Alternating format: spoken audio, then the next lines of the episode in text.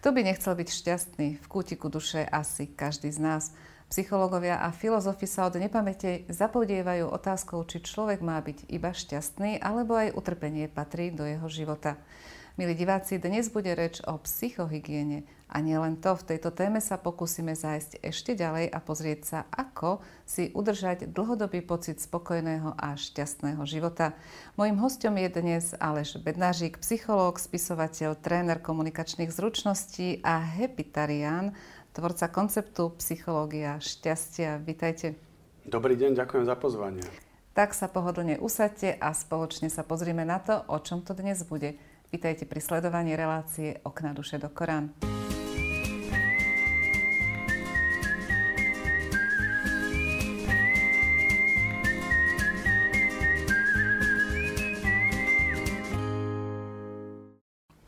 Pán Bednážik, takže hepitarián, sám seba tak nazývate. Kto to je? Hepitariánom sa človek narodí, alebo sa ním musí stať? Trochu nám to približte. To je novotvar, ktorý som si vymyslel. A to, s tým je spojený taký príbeh, že som išiel za kamarátom do krčmy v električke smerom na Trnavské mýto v Bratislave je zastávka Salesiáni. Uh-huh. A ak som sedel v tej letričke, tak mozog väčšinou nemá čo robiť a sám si vyrába prácu. A môj mozog počul, že zastávka Salesiáni uh-huh. a začal voľne asociovať Salesiáni, vegetariáni, hepitariáni. Uh-huh. Takže v podstate ani nemôžem hovoriť, že som to vymyslel ja, lebo to tak samo vzniklo.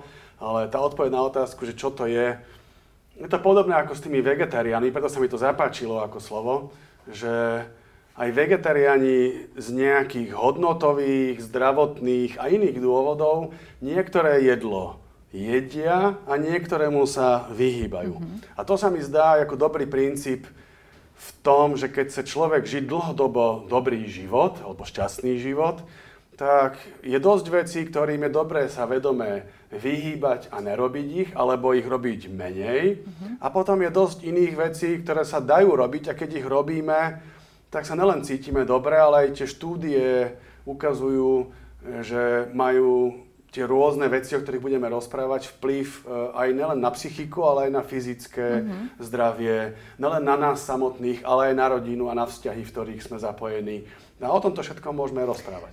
Príklad s vegetariánom sa mi zdá veľmi dobrý. To je človek, ktorý si vyberá vo svojom živote veci, ktoré pokladá za pre seba vhodné. Vyberá si teda aj hepitarián. Je to prístup k životu, ktorý je charakterizovaný výberom niečoho alebo odmietnutím niečoho. Ako to teda je? Aj, je to nelen o voľbách, uh-huh. aj o tom to je, ale je to aj o, o tom, čo robíme. Čo robíme uh-huh. každý deň. Ono, všetky tie veci, o ktorých sa budeme rozprávať, sú o tom, čo aktívne robíme a vieme si to normálne zakomponovať mm-hmm. do mhm. nášho každodenného života. Hej? Že s emóciami vieme pracovať aj tak, že ich nelen vyhľadávame, ale aj ich môžeme vytvárať. Vytvárať a do istej miery samozrejme regulovať. Hej. Vráťme sa ešte ku konceptu toho šťastia. Dalo by sa povedať, že je šťastie istá ľudská potreba? Je to ľudská potreba? Hej, keď vidíme z toho, že, že každý človek prežíva slasť a bolesť, hej, že na to sme telesne nastavení a na tej psychickej úrovni je keby tá psychická slasť a to psychické utrpenie, mm-hmm. tak to máme zakomponované všetci v sebe. A je prirodzené, že sa snažíme vyhľadávať tie príjemné veci a vyhybať sa tým nepríjemným. A Akorát, že toto není úplne najlepší prístup. Že dobrý prístup je vedieť pracovať aj s tým príjemným mm-hmm. a mhm. vedieť pracovať aj s tým nepríjemným. Mm-hmm. V podstate to je akoby odpoveď na ten úvod, čo ste hovorila, že či ku šťastiu patrí aj utrpenie. Hej? Že nelen, že patrí k životu ako takému, ale ukazuje sa, že ľudia, ktorí vedia pracovať s tým utrpením, dokonca aj s ozajstnou fyzickou bolesťou, mm-hmm. až, až po to utrpenie treba, že že nám zomrel niekto blízky, mm-hmm. tak tí ľudia, ktorí vedia s tým pracovať, sú šťastnejší ako tí, ktorí s tým mm-hmm. nevedia aktívne pracovať. Že patrí k tomu aj toto. Neviem, či sa neopýtam nesprávne, ale aspoň to skúsim. Dala by sa, dala by sa potreba uh, cítiť sa spokojne a šťastne vo svojom živote. Každý by sa tak chcel cítiť, niekam zakomponovať v tej tzv. maslovej pyramíde potrieb, ktoré vieme, že vo svojej základni má tie základné potreby, ktoré by mali byť naplnené a nad nimi sa postupne vrstvia také tie sofistikovanejšie mm-hmm. potreby. Kde tam je miesto pre potrebu no, šťastia? V podstate všade.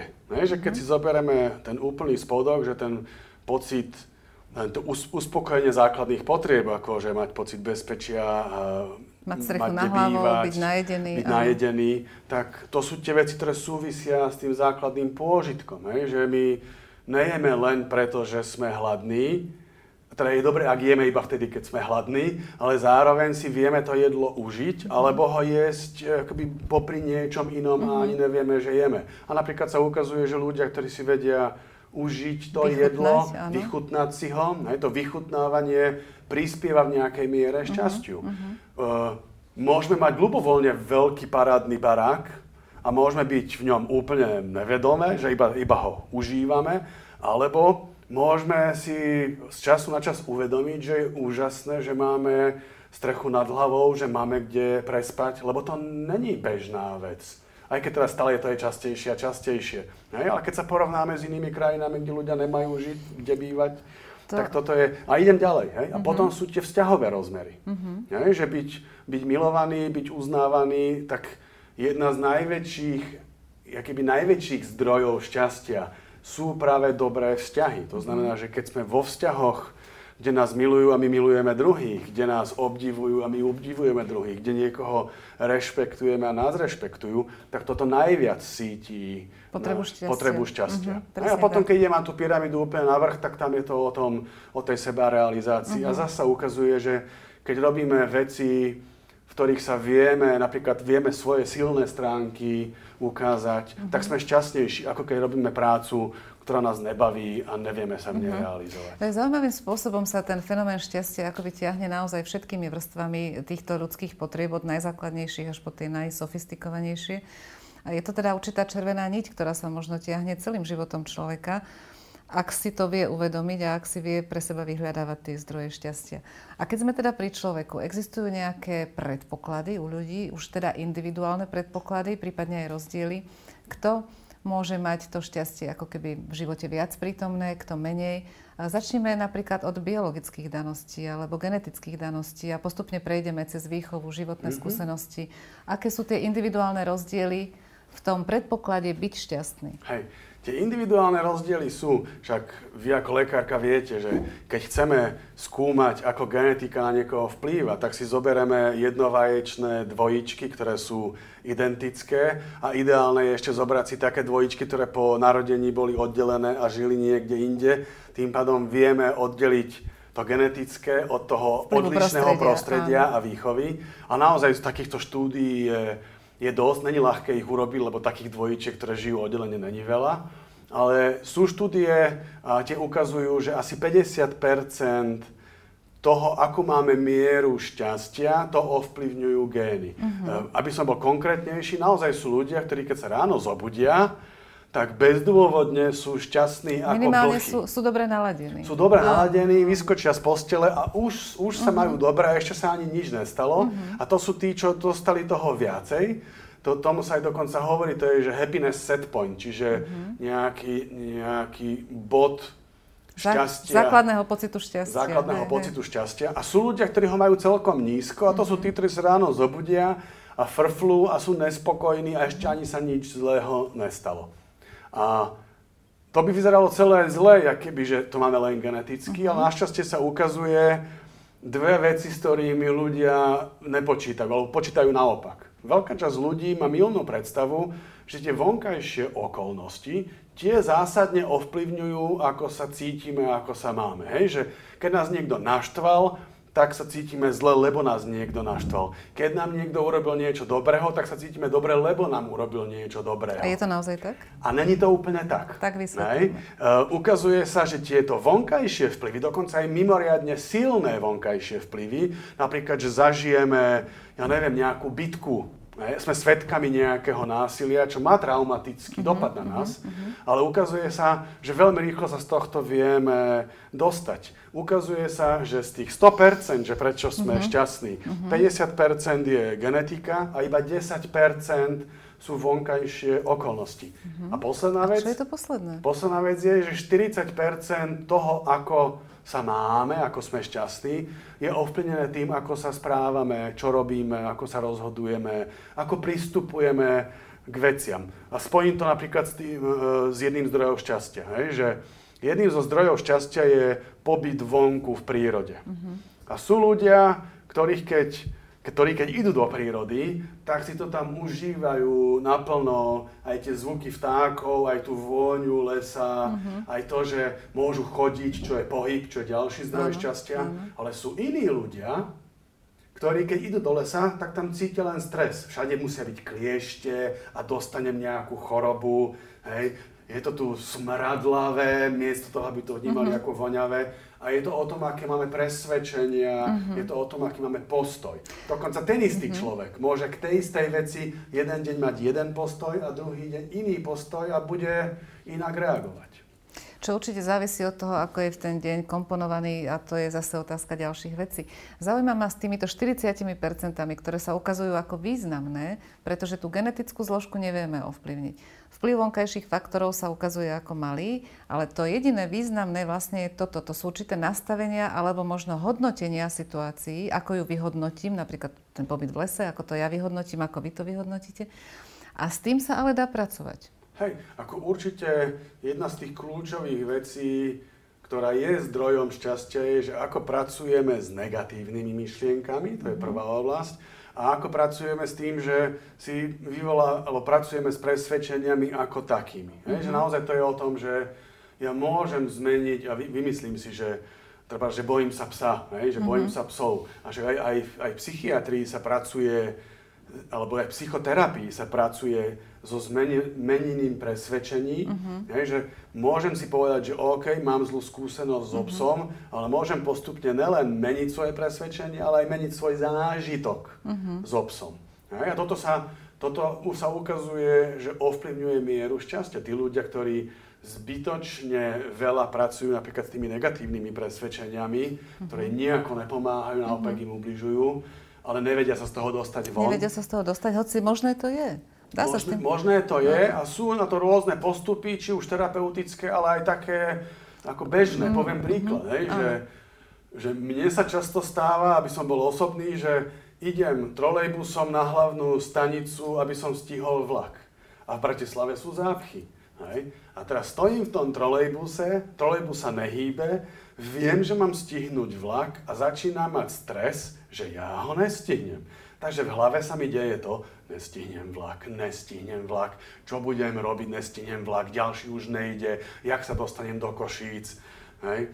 A zrazu toto mi ide do kolečka. Prvýkrát, keď si človek uvedomí, uh-huh, uh-huh. že ja nestíham vlak, tak to je dobrá myšlienka, lebo mi môže pomôcť hľadať alternatívne riešenie, ako tú situáciu zvládnuť.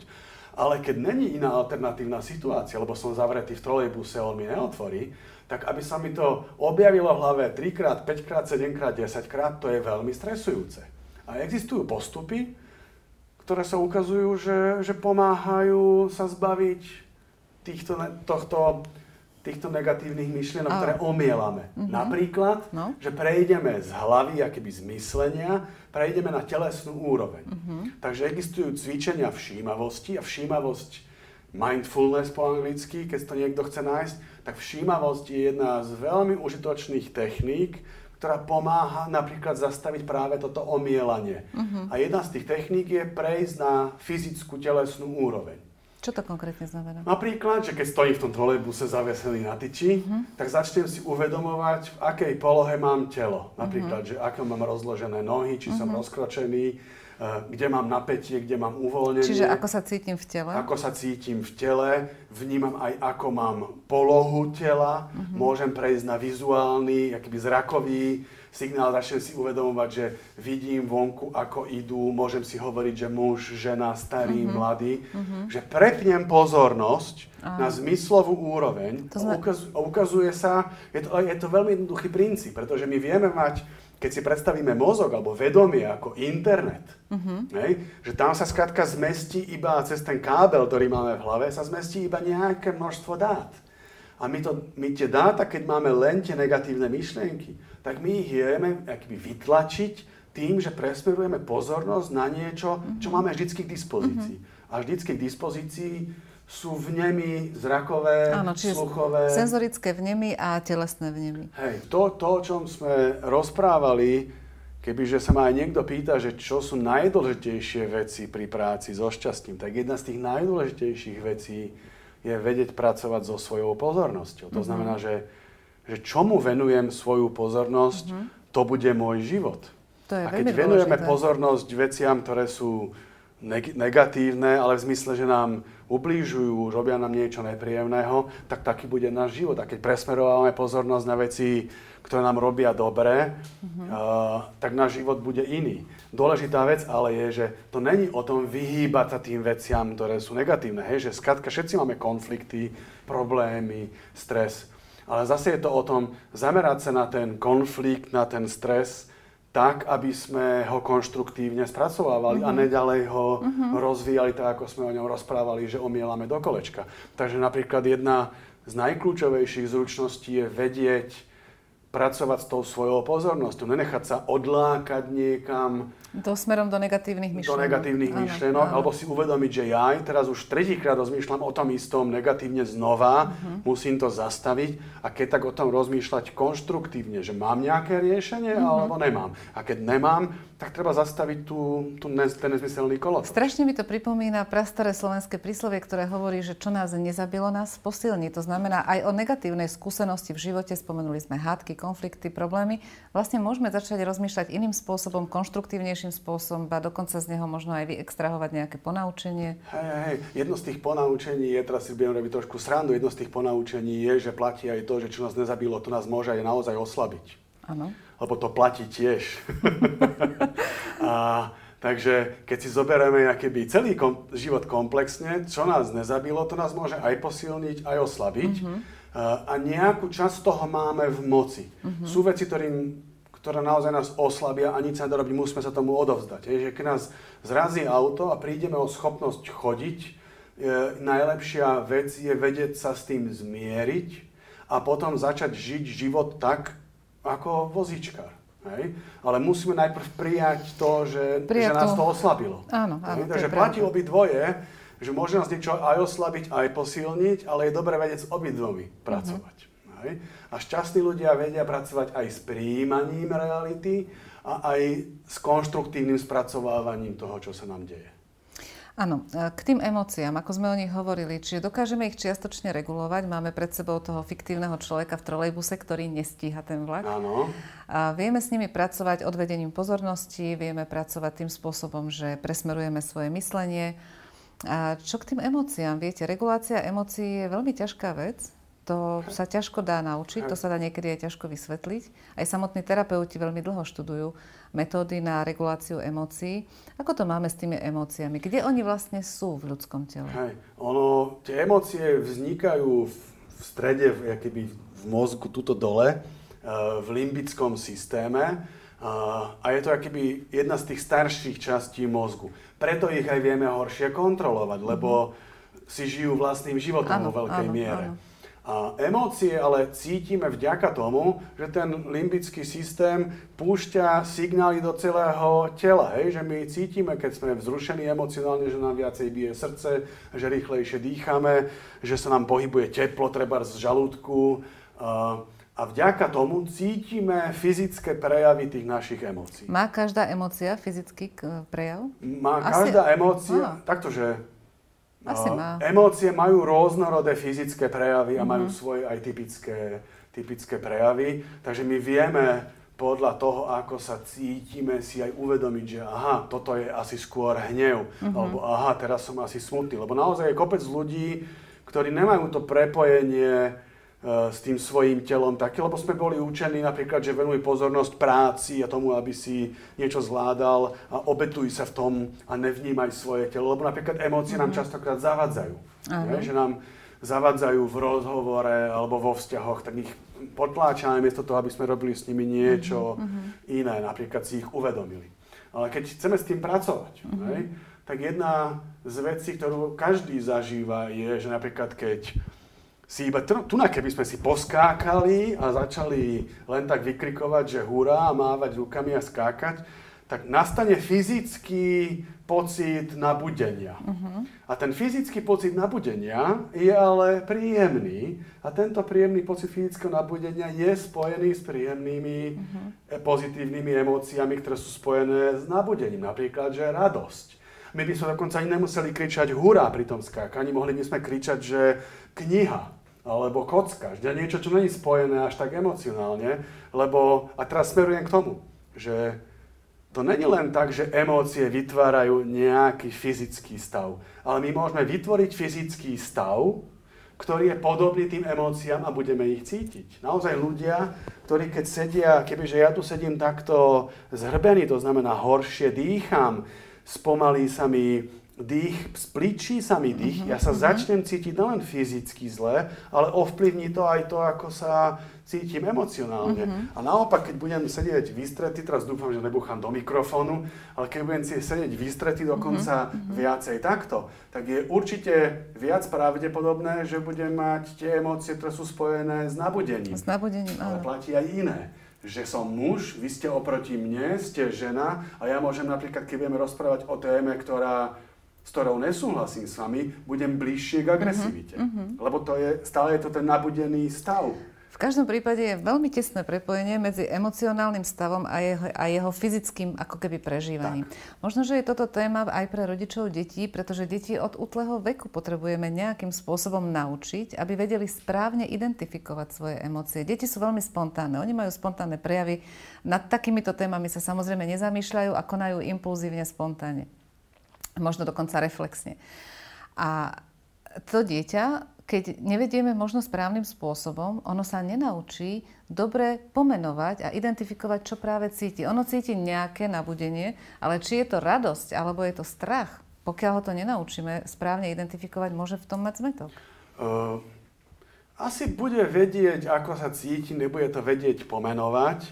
Uh, to jedna z tých dôležitých vecí, keď budeme hovoriť napríklad že o kontrolovaní emócií, no. tak sa ukazuje, že vedieť pomenovať svoju emóciu je začiatok tej kontroly. Uh-huh. Lebo vtedy to pomenovať emóciu je racionálna vec, hej, že to, to je hra na to, že ten telesný to emocionálne nastavenie, že to sa tak volá. Ale je to začiatok kontroly. A je to začiatok tej kontroly. Takže ak chceme napríklad deti učiť práve pracovať s emóciami, tak ten prvý krok je mu povedať, že, že aha, teraz sa niečo deje. Dajme tomu, že dieťa sa rozneva. My to mm-hmm. nejak odčítavame, že je roznevané. Dieťa sa rozneva, začne kričať, buchať e, hračkami, tak môžeme sa s ním rozprávať, že čo sa deje, ako sa cítiš. A ona povie, že zbila by som ho najradšej, hej? alebo je zlý, zobral mi hračku. A keď sa spýtame, ako sa cíti, tak dieťa ani nemusí rozumieť tej mm-hmm. otázke, mm-hmm. ale aj tak sa môže pýtať, že cítiš, že máš teplo v hlave, máš chuť sa hýbať, a ona povie, že áno. A môžeme sa mu povedať, že toto veľmi pravdepodobne je, že sa hneváš. Mm-hmm. Hej?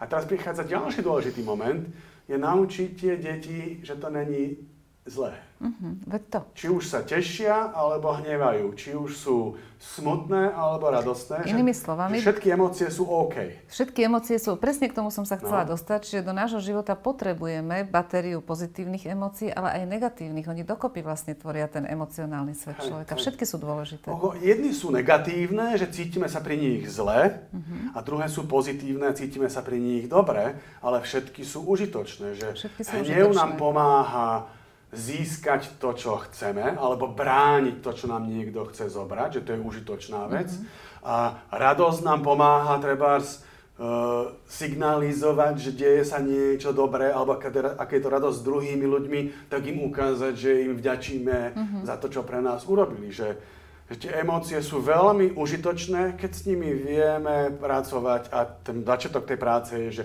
aha, mne je toto, Napríklad druhý ten krok, tretí krok, máme prvý krok uvedomiť si, že čo prežívam, druhý je, že to je OK a tretí je, že prečo. Uh-huh. Že, lebo všetky emócie sú spojené s potrebami. Uh-huh. Že pozitívne emócie nám hovoria, že moje potreby sú uspokojené a negatívne emócie mi hovoria, že moje emócie nie sú uspokojené. Moje potreby nie sú uspokojené. Hej, presne tak a moje potreby nie sú uspokojené.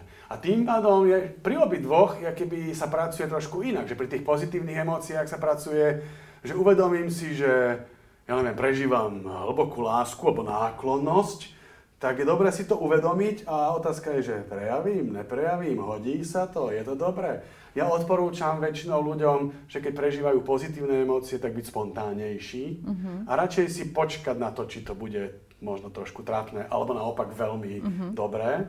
A pri negatívnych emóciách im hovorím, že najprv s tým chvíľku pracujte skôr, ako to spontánne dáte von. A tá práca napríklad je, že verbalizovať to, povedať, uh-huh. že hnevám sa, pretože uh-huh toto a toto sa stalo. Áno, tá práca, presne tak, nemôžeme, na jednej strane nemôžeme tie emócie potlačať v sebe, lebo o tom sme my už v našej diskusii e, v niektorej predchádzajúcej časti hovorili, že to môže viesť ku vzniku psychosomatických ochorení a podobne. Na druhú stranu ani úplne spontánne a bez kontroly prejavovanie emócií nie je úplne v poriadku, pretože by to mohlo narušiť nejako sociálne fungovanie a týka sa to najmä tých negatívnych emócií. Vy hovoríte, že jedna z, jeden zo spôsobov, ako regulovať negatívne emócie, je s nimi chvíľku počkať a ich verbalizovať. Teraz sa veľmi hnevám. A ja tiež niekedy radím dať si 10 sekúnd. To je to, počítaj duchu do 10. Niekomu by bolo treba 10 minút, ale Niekomu áno. aj 10 minút, áno. presne, nielen 10 sekúnd. A ona, tá emocia má svoj, veľmi rýchlo štartuje, má pík, má, má kratučké plato, ale ona potom začne ako keby odznievať. No, to, čo si ľudia no. neuvedomujú, je to, o čom hovoríte, že, že emócie, ktoré vznikajú spontánne ako reakcia na vonkajšie okolie, sú veľmi krátke. Mm-hmm. Trvajú naozaj niekoľko sekúnd.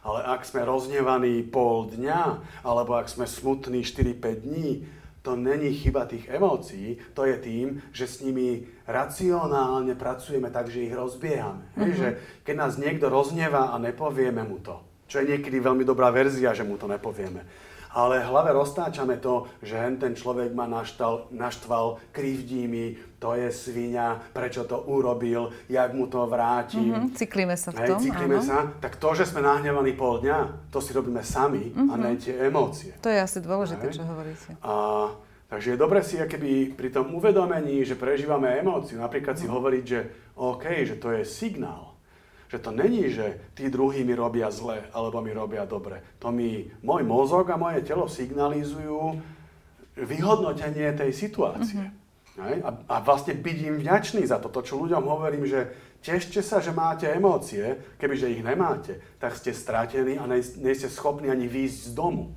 Hej? Že emócie nám veľmi pomáhajú nelen vyhodnocovať situáciu, ale hlavne a tá najkrajšia vec na emóciách je ja mám na to takú metaforu, že kebyže máme emócie, tak náš život by bol ako omalovánka, ale len tie, čier, mm-hmm. len tie čierne čiary. A emócie nám vymalovávajú ten život, že je mm-hmm. potom taký pestrý, že je hlboký. Niekedy je hlboký negatívne, niekedy je hlboký pozitívne. Ale je pestrý. Ale je, vďaka tomu je pestrý. A mm-hmm. že mhm. potláčať emócie je ako naj, jedna z najnerozumnejších a najubližujúcejších vecí, ktoré si môžeme robiť a mnohí si to robíme. Skúsme sa vrátiť teraz ku psychológii šťastia. Mm-hmm. Už som avizovala, že ste tvorca tohto konceptu, tak nám ho trošku približte. Čo to je? Tak to som vám vďačný, že to tak vznešene nazývate, že koncept psychológie šťastia. Ale áno, áno je to tak jednoducho, keby zbierka rôznych zdrojov šťastia, o ktorých ľuďom rozprávam. A keď som to chcel nejak aj popisne nazvať, tak som vymyslel, že psychológia šťastia. Ale v princípe uh, ja vychádzam z pozitívnej psychológie, čo je normálne oficiálny smer v psychológii, ktorý asi pred 20 rokmi vznikol a ktorý si zobral za úlohu skúmať veci, ktoré prinášajú človeku by šťastie a, a že sa oplatí potom kvôli tomu žiť. 20 rokov to znamená, že to je relatívne nový a moderný smer. To je relatívne moderný, nový smer. Áno, 20 rokov je nič. Je nič, ni, nič. A naozaj tá psychológia vychádza historicky presne z toho, že, že pomáhala ľuďom prekonať tie ťažké obdobia. Je to tá psychoterapia, ale psychológia skúmala, aký je človek od tých inštinktov cez tie reflexy, pozornosť. A, a hlavne, aký ten psychoterapeutický, klinický smer sa hlavne zaoberal tým, že čo ľuďom nefunguje ako uh-huh. im pomôcť. Áno. A preto pred tými 20 rokmi vtedajší prezident Americkej asociácie e, psychológov Martin Seligman vyhlásil, že poďme skúmať aj to, čo ľuďom robí dobre, robí ich šťastných a, uh-huh. a vlastne keď robia to, tak majú pocit, že ten život stojí za to žiť. Hej? A to, toto je vec, ktorá mne sa páči, lebo ja vo svojej praxi učím ľudí, ako riešiť konflikty, ako zvládať stres a to je stále tá negatívna uh-huh. stránka sveta. Uh-huh. A aj napríklad vo vzťahoch, keď sa s nimi o tom rozprávam, tak ľudia začínajú hľadať, že čo majú robiť, keď im není dobre.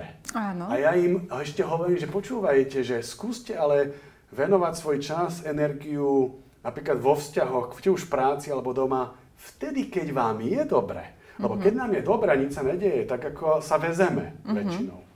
A pritom sa ukazuje e, aj v tých štúdiách a výskumoch, že vtedy, keď sme v pohode, sa rýchlejšie učíme, radšej sa učíme, radšej experimentujeme s novými vecami a to je cesta k tomu, ako získať nové návyky. A napríklad tej psychológii šťastia získať tie nové návyky nám nepomáha len byť šťastnejší, ale ukazuje sa, že nám pomáha potom lepšie zvládať tie Aj ťažké ostatné situácie. úlohy života, vlastne sme spomenuli učenie, práca a tak ďalej, to všetko sa dá lepšie zvládať. A čo teda môže byť tými zdrojmi šťastia? Ako sa človek môže takto naladiť?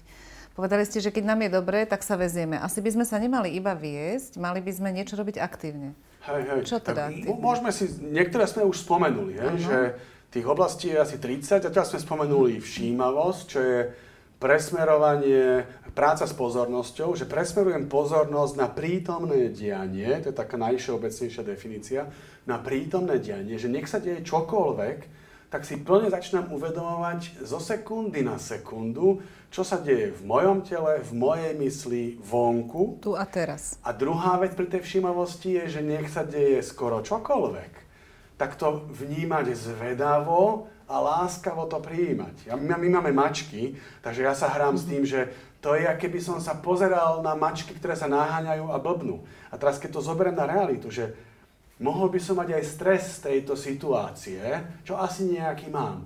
Ale ja sa na túto situáciu pozerám, že si uvedomujem, že a to, to som kde, že to sa len tak mi hoci kedy nestane. Som mm-hmm. tu mhm. medzi zaujímavými ľuďmi, riešim zaujímavé veci a, a mám sa dobre. Aj keby sa ma spýtate nejakú otázku, ktorá ma vyhodí z konceptu, tak sa budem na to pozerať, že aha, že to je zaujímavé. Je to výzva k niečomu pozitívnemu, určite. Hej, a hneď takú otázku mám no? v talóne.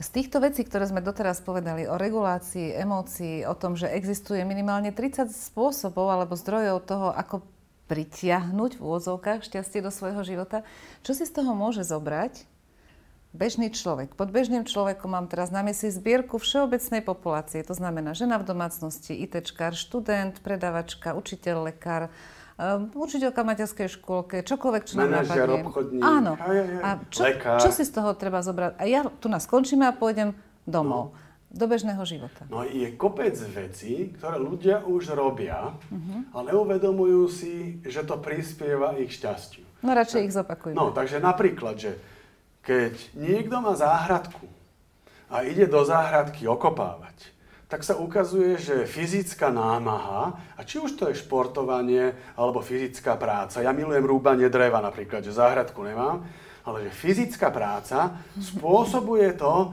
že sa namáha. A pri namáhe sa spúšťajú napríklad hormóny. Áno, určite. Hej? Takže Tie, a tie hormóny prinášajú nám, nám, nám mhm, šťastie. Uh-huh. Že endorfíny pri pohybe. Už sme spomenuli fyzickú námahu, fyzickú prácu, šport sme spomínali, pohyb vonku.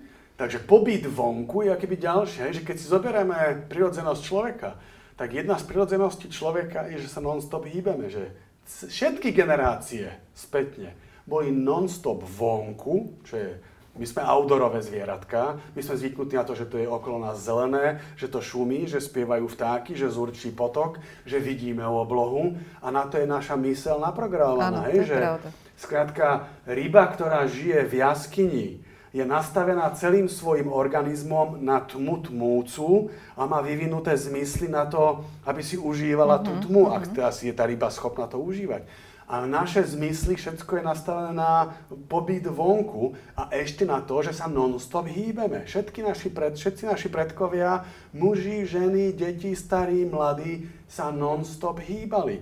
Tie štúdie dneska napríklad na deťoch ukazujú, že ak sa nemýlim, tak 15% detí má nula pohybu denne, každé štvrté dieťa je asi 15 minút vonku mhm, denne. Uh-huh, Hej? A ešte moja generácia, čiže to už možno tri generácie naspäť, alebo dve, moja generácia v 70 80 rokoch my sme boli vonku 4 hodiny denne. Hej? A to vplýva na to, že či sa máme dobre alebo zle. Pre bežného človeka tá odpoveď je, hýbte sa, hýbte sa koľko môžete. Uh-huh. Ak chodíte do práce autom, tak skrátka skúste s tým autom zaparkovať 2 km od práce a chodte tie 2 km do práce peši mm-hmm. a mhm. potom 2 km z práce peši do auta. Ak jazdíte mestskou dopravou, vystúpte o 2-3 zastávky skôr a chodte peši. Samozrejme, že sú ľudia, ktorí radšej budú športovať. To znamená, že vybehnú si niekde, alebo ja dosť mám rád to, že ľudia behajú na tých pásoch, lebo to je e, hodne mechanická činnosť síce urobí fyzicky, by tu aj tie hormóny spustí, ale neprináša tú, tú prirodzenú radosť zo mm-hmm, života, ako mm-hmm. keď chodíme vonku. Samozrejme je to o kúsok lepšie, ako chodiť po frekventovanej A o dosť lepšie, ako nerobiť nič, samozrejme. Ako nerobiť nič. A k tomu sa chcem teraz dostať. No. Toto by bol ideál. Toto si môžu všetci tí, ktorých sme menovali naozaj z nášho rozprávania zobrať. Povedzme si ale, aká je realita. Už ste naznačili tie deti, ktoré majú takmer žiadny pohyb a veľké množstvo dospelých takisto. Prídeme z práce, v ktorej tak či tak väčšinu času sa nehýbeme, sme doma a nastupujú sociálne siete. Akým spôsobom sa podielajú na vzniku šťastia alebo naopak na jeho kradnutí? No, napríklad sú štúdie, ktoré skúmali, že keď trávime nejaký čas na sociálnych sieťach, mm-hmm. že ako to ovplyvňuje náladu. Mm-hmm. A ukazuje sa, že prvá hodina je celkom v pohode či už sú to tínedžeri, alebo dospelí, alebo chlapci, alebo dievčatá, tak prvú hodinu si vieme ešte užívať. Či už si dopisujeme s niekým, alebo si prezeráme príspevky. A potom klesá nálada a ovplyvňuje mieru úzkosti, mieru spokojnosti s vlastným telom a výzorom, ovplyvňuje mieru depresívnych symptómov, čiže pribúdajú. Takže prvá hodinka OK a potom už radšej ne. A to platí ale aj pre iné neproduktívne činnosti. Ešte voľaký dávno Mihaj Csikszentmihalj, e, to je maďarský psychológ, ktorý emigroval ako dieťa s rodičmi do Ameriky uh-huh. a on skúmal tzv. flow. Uh-huh. Flow je jeden zo zdrojov šťastia uh-huh. a flow je pocit, kedy sme plne ponorení do nejakej činnosti, ktorá je tak namáhavá, že musíme makať naplno a zároveň ju zvládame, tú činnosť. Uh-huh. A ukazuje sa, že keď robíme namáhavé činnosti, ktoré vyžadujú naše zapojenie, tak nelen, že nevnímame čas, že zabudneme na celý svet, zabudneme dokonca na vlastné telo, prestaneme vnímať emócie, ale keď sa z toho vynoríme, napríklad keď niekto športuje, ja si pamätám, keď som hrával futbal, tak to som ani nevedel, že čo som robil, a úžasne, ale cítil som sa úžasne, ale keď som sa vynoril, tak som si hovoril, že wow. Uh-huh. Alebo mám to v práci. Hej? Keď uh-huh. robím so skupinami ľudí, tak ja zabudnem úplne na čas a mne je jedno, či robím 2 hodiny, 7 hodín. Uh-huh. Unavený som, ale keď sa z toho vynorím, tak mám úžasný pocit, že čo všetko mám za sebou. A teraz sa vrátim k tým sociálnym médiám. Uh-huh. Keď sa skúmalo, on to skúmal ešte, keď boli iba televízory a neboli internet, ale keď sa skúmalo, že Kedy ľudia najviac zažívajú to flow, to ponorenie To ponorenie sa, kedy nevnímajú ostatné. No, mhm. tak napríklad najviac to ľudia vnímali práve, keď športovali, boli so svojimi kamarátmi a v práci. Ale najmenej to vnímali, keď pozerali televízor. A dneska platí to isté, keď pre sociálne siete, že keď sme tam konzumenti, tak vlastne nerobíme nič namáhavého a veľmi rýchlo prichádza ten pocit nezmyselne stráveného času, čo neprináša na pocite, že wow, aký mám mm-hmm. život. Naopak, tam ešte je kopec negatívnych aspektov, napríklad práve ten, že tam veľmi rýchlo naskakuje ten porovnávací aspekt, Áno. že všetci sú krásni, slávni, šťastní, bohatí, A ešte úspešní, sú aj na dovolenke. Ešte sú aj na dovolenke, na žúrke, s mojimi kamarátmi a ma nezavolali.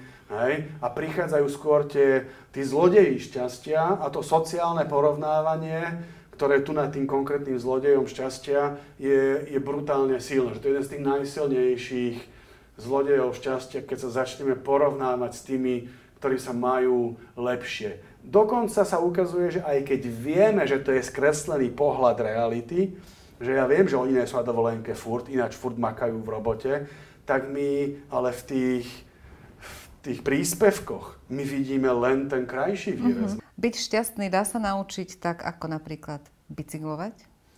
Hej, väčšina ľudí má predstavu, že šťastie je o tom, že či to k vám príde, alebo nepríde. Hej? Či je niekto to dieťa šťastený, alebo ten smoliar. A to je jeden z tých mýtov e, o šťastí, že našťastie sa nečaká, šťastie sa robí. Šťastie sa robí? Šťastie sa robí. Že to je aktívna činnosť, tak ako sa učíme bicyklovať, tak zistujeme, jak sa to robí, že ako sa pedáluje, ako sa udržuje rovnováha a potom to trénujeme.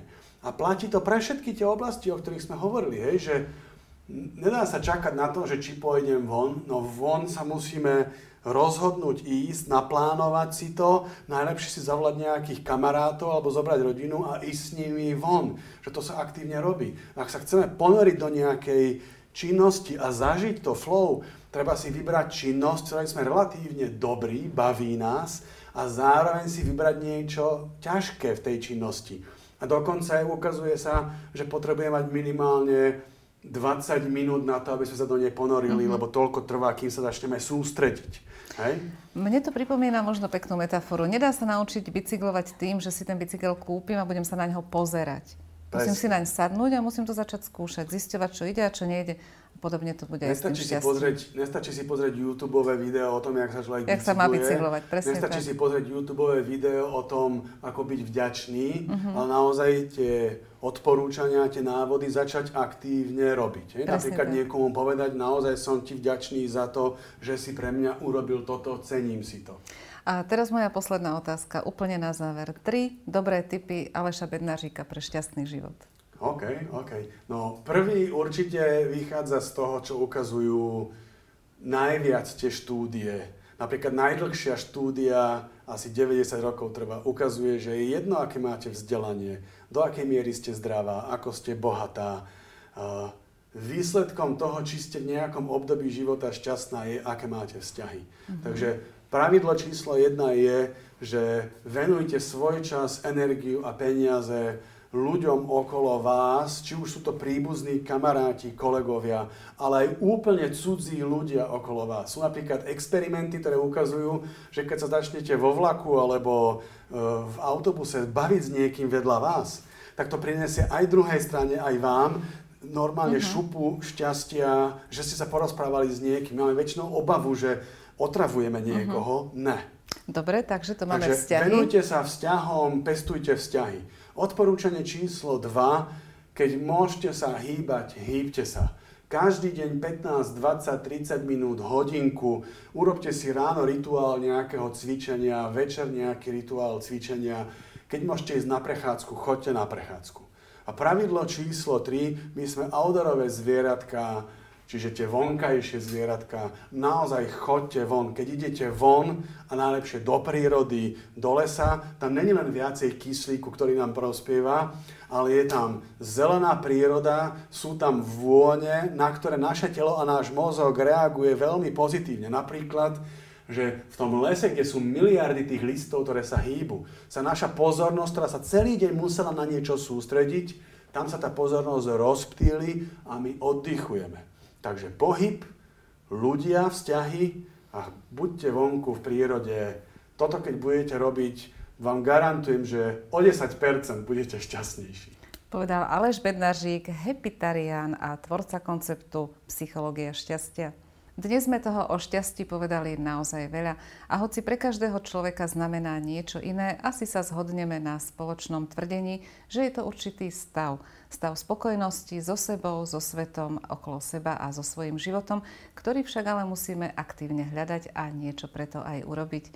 Milí diváci, dnešnou diskusiou sme ukončili sériu stretnutí s odborníkmi, ktorú pre vás pripravila v spolupráci so slovenskou televíziou Liga za duševné zdravie. Moje meno je Sonia Belanská a touto reláciou som vás po celý čas sprevádzala. Ďakujem za pozornosť.